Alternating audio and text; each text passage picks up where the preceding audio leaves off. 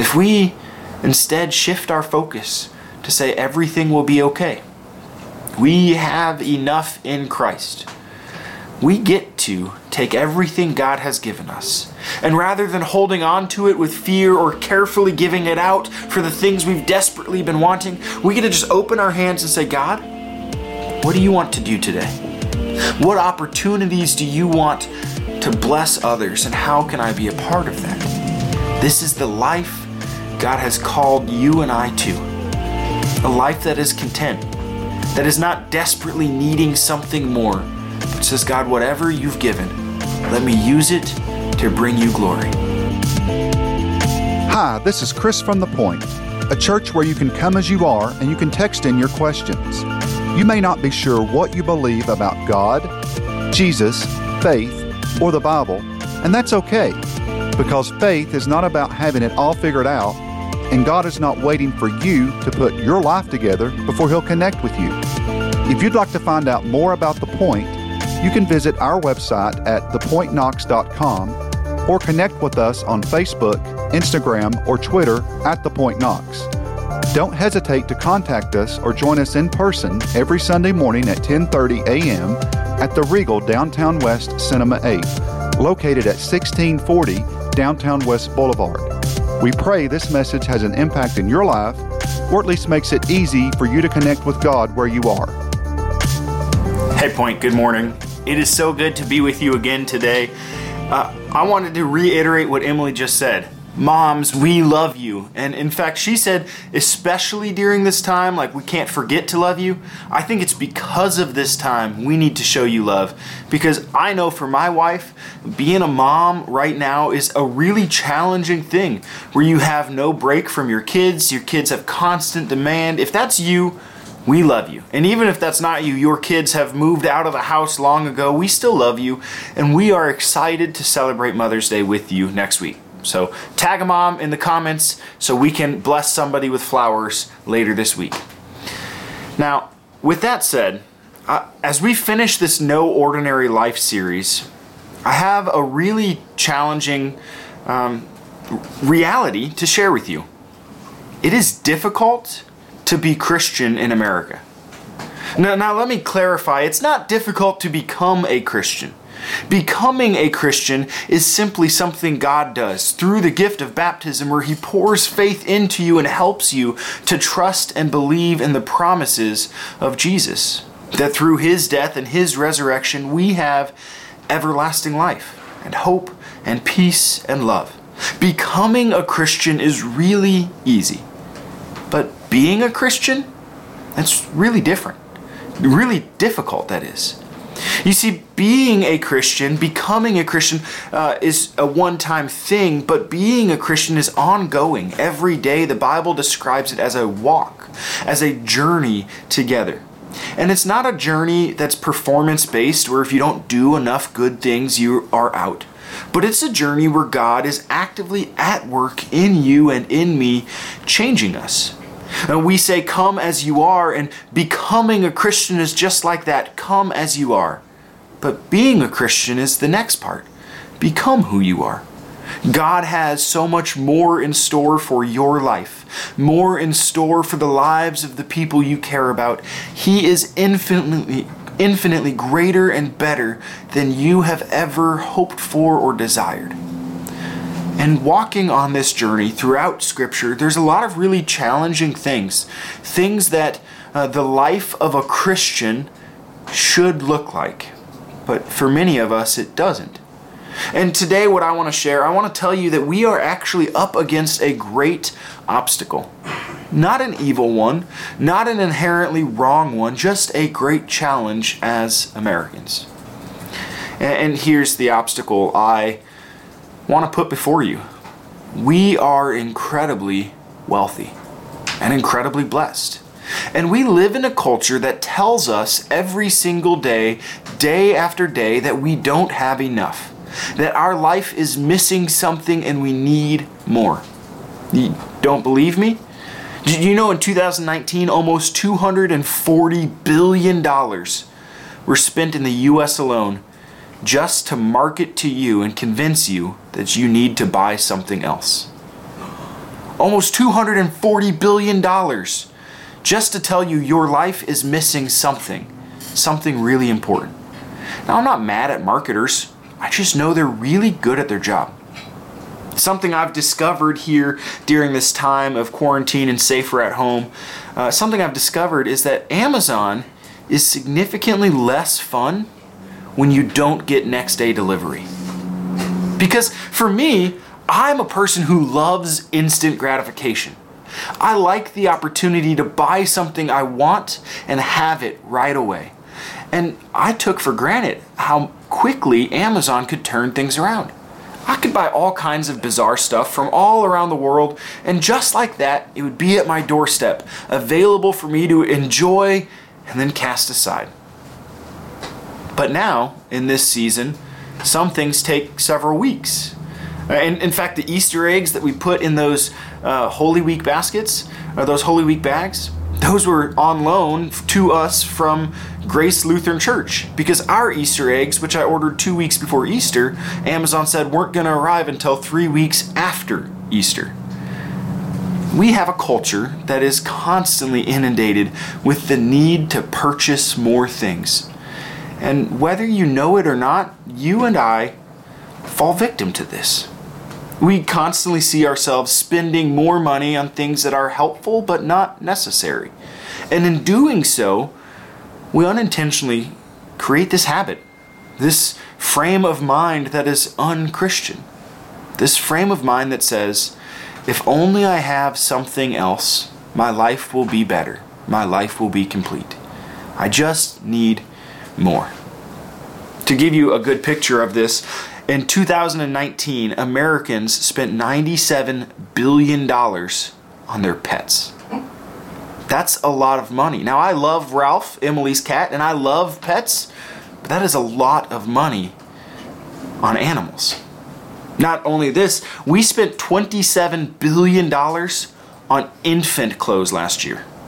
Now, I have a baby coming in about a month and a half, and here's the thing babies need clothes. But $27 billion worth of clothes? We were looking through our old clothes for this new baby to see what we can reuse from Elijah, and we realized that we have all kinds of clothes that are all long sleeve because our Elijah was born in the winter. And long sleeve for a summer baby here is probably not going to work, so we're going to probably need some different clothes for our newborn. But I, as we were looking at these multiple bins of old clothes, I realized just how easy it is to think our life is incomplete. And the truth of the matter is, no matter what clothes we put that newborn in, in like a month and a half or less, they won't fit and we'll have to replace them with something different. Now, here's the real kicker. In 2019, Americans spent 200 actually sorry 2018 uh, americans spent 254 billion dollars on alcohol. Now, I love a good beer and I love a good uh, whiskey or bourbon. I, I love alcohol and drinking it responsibly can be okay.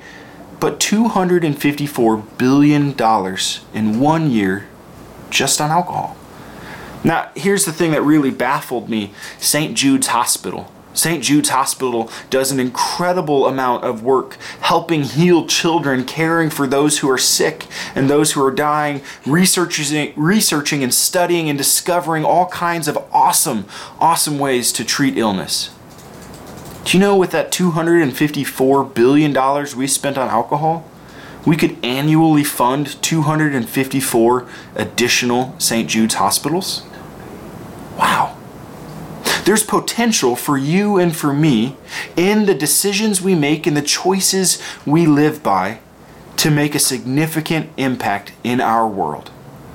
And this is what we as Christians are called to do to see our resources not as a need for more, but as an opportunity to serve in 1 Timothy chapter 6, Paul writes about this. He's concluding this letter to Timothy, a man becoming a pastor, a man serving as a pastor. He's concluding this letter and he writes this. Uh, after talking about what it means to be the church, to live as a church, who should lead the church, he says, If anyone teaches a different doctrine and does not agree with the sound words of our Lord Jesus Christ and the teaching that accords with godliness, he is puffed up with conceit and understands nothing.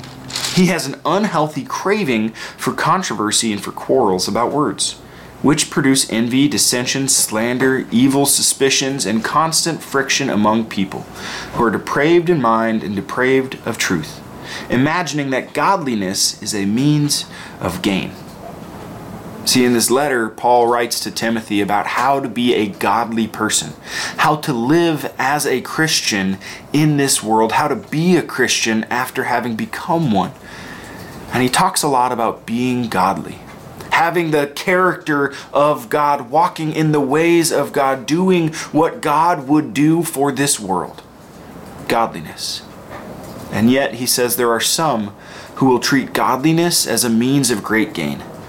If only I speak with more integrity, then I will get the promotion. If only I give more generously, then God will bless me more abundantly. If only I act like I love you, you will think that I love you. Have you ever encountered this attitude? Or had this attitude?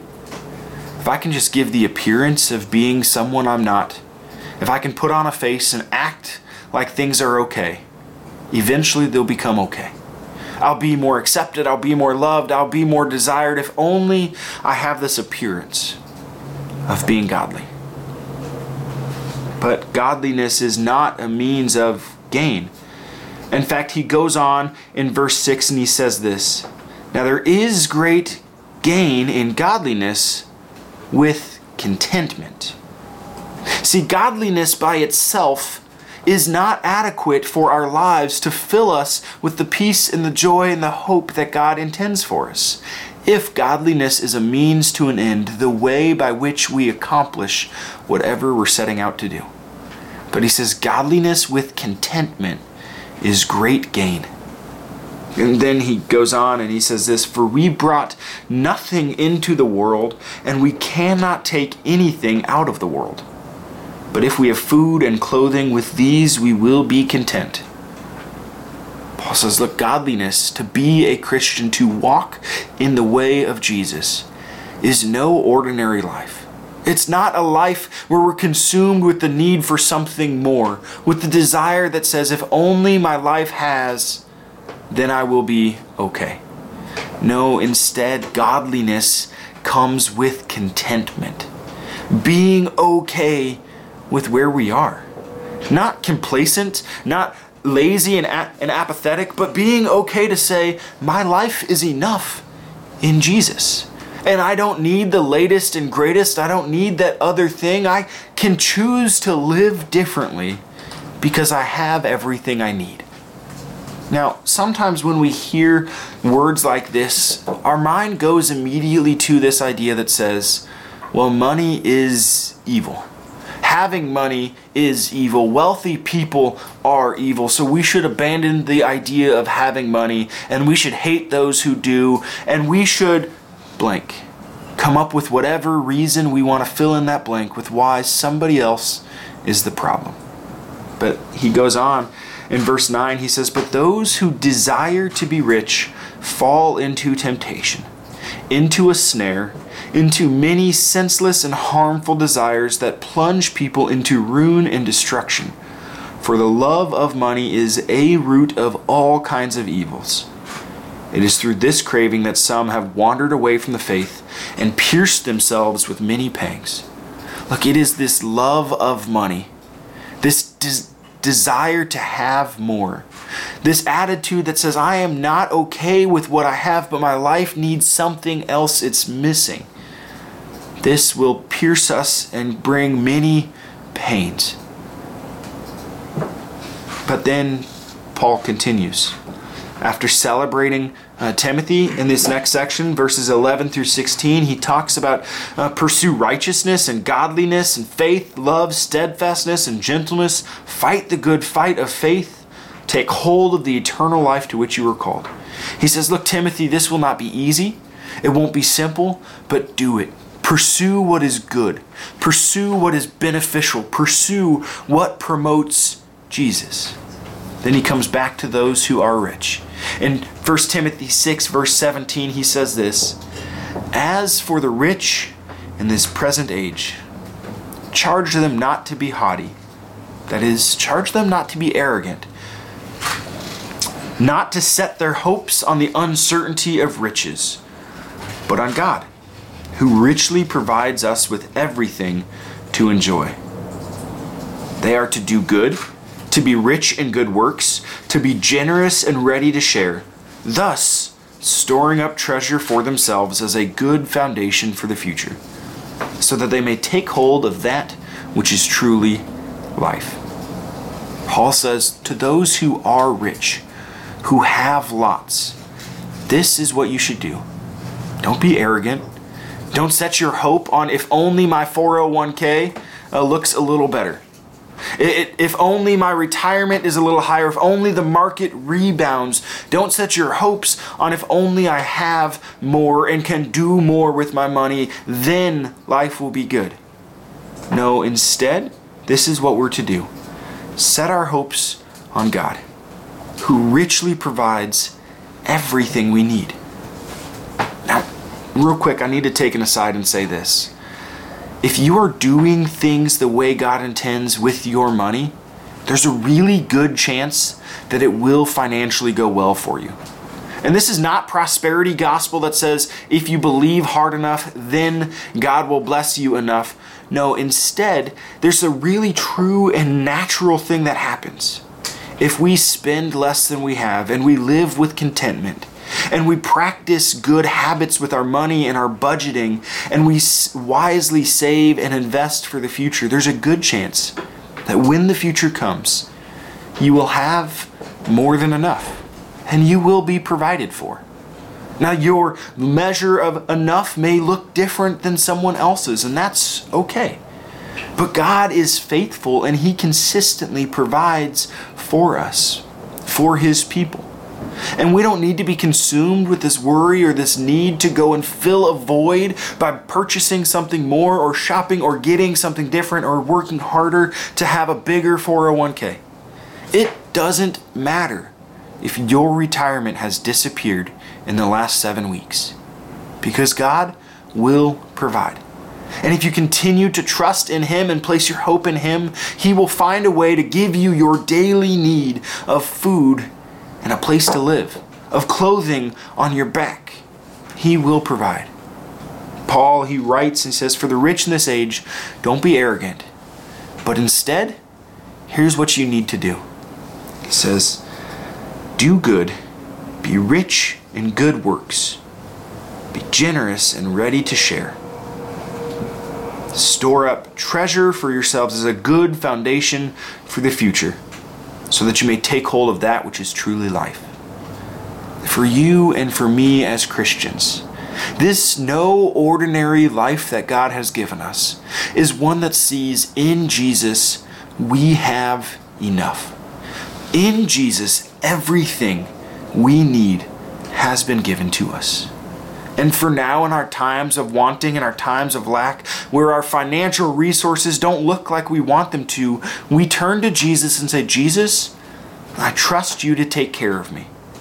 Help me to use everything you've given wisely. And when things are going great and we seem to be prospering and everything seems more than okay, that's when we look at Jesus and say, Thank you, Jesus. Now what?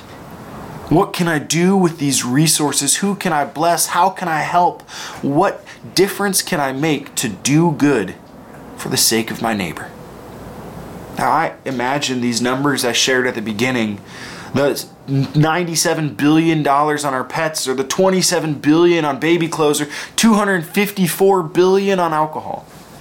What if you and I, as Christians, looked at all that we had and said, We have enough? What if we looked at all that we had and said, God, how can I use whatever I have to do good? And we just took 10% of that amount and made a difference. We just took a small fraction of that 97 billion and said, let's do good with this. What then would that look like? Also, Ralph has discovered a plastic bag at my feet. So if you hear that rustling, that's the noise of a cat enjoying a bag at my feet. There he is. All right. Thanks, Tyler. Hey, Ralph. In case you don't know, this is Ralph. He's uh, Emily and Tyler's pet, and he's been very kindly not making an appearance for the last several weeks. but thought he would today. Church, what can we do with our resources? You see, when we live as a people who are content, who say, I have more than enough. I'm not going to be more loved if I have nicer clothes. I'm not going to feel more peace if I have a faster car. I'm not going to be a better person in the eyes of anybody if I have blank. If we instead shift our focus to say everything will be okay, we have enough in Christ. We get to take everything God has given us, and rather than holding on to it with fear or carefully giving it out for the things we've desperately been wanting, we get to just open our hands and say, God, what do you want to do today? What opportunities do you want to bless others, and how can I be a part of that? This is the life God has called you and I to a life that is content, that is not desperately needing something more, but says, God, whatever you've given, let me use it to bring you glory. I read just the other day that in Knox County, in this area, local nonprofits, over the course of the last seven weeks of this shutdown, have lost almost $12 million in revenue. 12 million. These are organizations in our community who are desperately making a difference, who are desperately working with everything they have, stretching their dollars to try to serve the hungry and the homeless, and those who've been trafficked, and those who've been abused, and those who are suffering all kinds of pain. And just in the last couple weeks, they have lost almost $12 million. So, church, this is my encouragement and my challenge to you. What if we, as God's people, said we have enough? We can choose to buy those things that bring us great joy and to live that way. That's okay. But what if we do that alongside choosing to give radically, like nobody else? To say, I want my finances to bless the world around me as a demonstration that God is enough for me.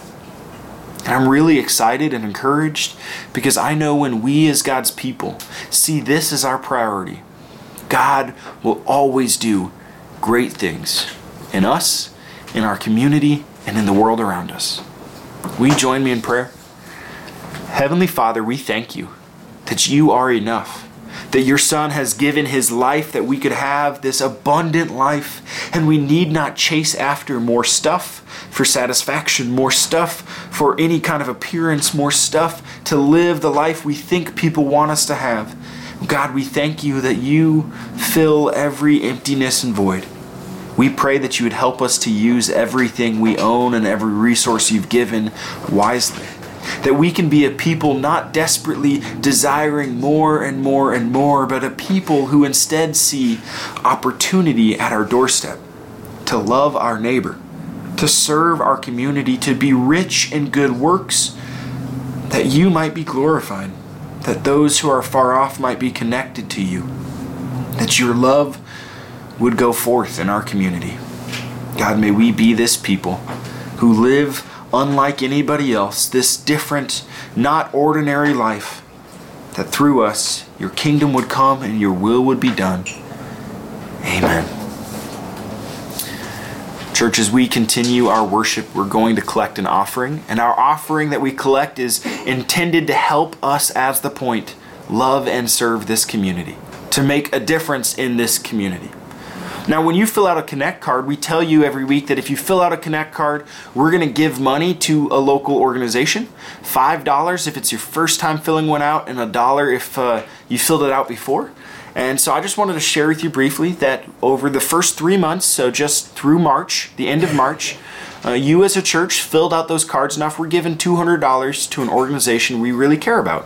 Uh, I'm hopefully later this week delivering this check to the Empty Cup an organization that supports adoption and foster care with all of their proceeds. Uh, that has been closed for the last several weeks, unable to earn any kind of income to support adoption. And I heard from Kobe that they are installing a drive through window. So I'm going to be letting you know as soon as their drive through window is open so you can help me support them. You can get a cup of coffee, which you hopefully, like me, enjoy. If you don't like coffee, they have tea or mix or, ice drinks. You can go in there and support them, and by supporting them, support adoption. And I know that not only can you support them with purchasing a cup of coffee, you can write a check. Say, we want to make a difference in the lives of children and families who are not united. And we want to show these kids that they are loved. However, you choose to give today online with the little blue button there on thepointknox.com, or if you choose to drive through a Regions Bank drive through or mail in your check, however you give today, remember, we do this not to get God's love, but because we already have it. Thank you. Hey guys, so this is the part of the service where I get to answer your questions or at least address them and talk about them. Last week a question came in that got buried in amongst a bunch of others and I missed it. So here's the question. What is it that causes the divide between churches? While methodology might be different in some cases, is it not possible for us to unite under the single theological principle of Jesus Christ Himself and what He's done? So last week I talked about this unity in this the church and the togetherness that we are supposed to have in Christ that we often don't have. And this question is regarding why is it that there are 30,000 plus different denominations in the US? Why can we not all work together and say Jesus is enough? Well, this is a really challenging issue because on some things we should say Jesus is enough for us to work together. Like when it comes to us loving and serving our community, we absolutely can and must work together to share our resources to maximize the opportunity to care for those in need. And yet, in other things, it's really difficult. For example, how do you believe Jesus actually meets us? What do you believe Jesus demands and expects of us? In some congregations, Jesus demands and expects a lot before we ever even become a Christian. In some uh, ideals and in some ways of thinking, Jesus only meets us when our life is perfect. And yet, for us, we believe Jesus has promised to meet us every time we call upon Him. And we believe that Jesus has promised to meet us in the body and blood in communion and in baptism. And Jesus has promised to come to us in, in these other ways that have nothing to do with how perfect you are. So, on issues like worship and gathering together as one body, it's actually dishonoring to say these differences don't matter, to say that we're all exactly the same. In some ways, we must recognize even churches we disagree with um, are still our brothers in Christ. So we should speak well of them, we should love them, we should desire God to move and strengthen them. But that doesn't necessarily mean we're on the same page in, other really important things. So, can we have unity with the church? In many things, yes.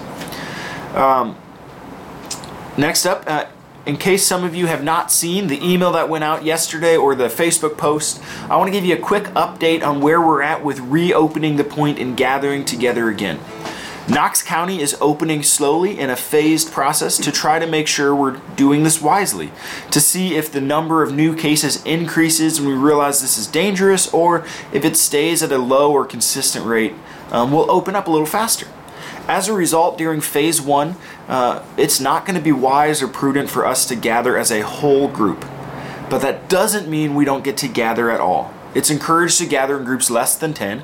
So, not next week, but starting on May 17th, I want you to invite a neighbor or a friend or somebody from the point over to your house uh, to have a small gathering where you live stream together. You can have brunch, you can have community, and you can still have a, an appropriate safe distance to make sure that you are taking care of your neighbor and staying healthy and not possibly spreading something as we wait and see what's next. So, gather in a small group starting May 17th. But first, we want to give you some flowers. Specifically, we want to give a mom some flowers. So, Emily, come on in here. I'll scoot over. All right, um, before we draw, I need to uh, uh, let you know what was happening throughout the entirety of this service. Every time I drank my coffee, you might have said, What was that? Unbeknownst to me, my sweet husband was like, I'll get you coffee. And I was like, I am such a lucky girl. No, he was putting hi on my cup with tape. So if you were confused, that's Well what done, it Tyler. says. Hi, everybody. To be fair, that was a fun thing. It was a fun thing. Could have been much meaner. I am a lucky girl. I It am a lucky Chris's girl. idea. All right. Um. Yeah. So you want to draw? I would I love shook to 'em up draw. well. And did you take Melissa Foster's name out of here, or is she still in here? She didn't. She didn't. Chris didn't- never put her name down as a mom who needs flowers. Come on, Chris. She's not my mother. Oh, she's not your mother. All right. Tony Lawrence. Tony Lawrence. Oh. Your mother is going to get some We're flowers gonna. from us. We'll shoot you an email to see who you want to send those flowers to. Okay? He put a couple different people down. A- a so couple people- Yeah. all so we'll, we'll shoot you an email. you get to choose which mother to you you would like to have us send some flowers. We're going to send some flowers to her this week to say we love you and happy Mother's Day. So, with that, church, receive this blessing. May the Lord bless you and keep you. May he make his face shine upon you and be gracious to you.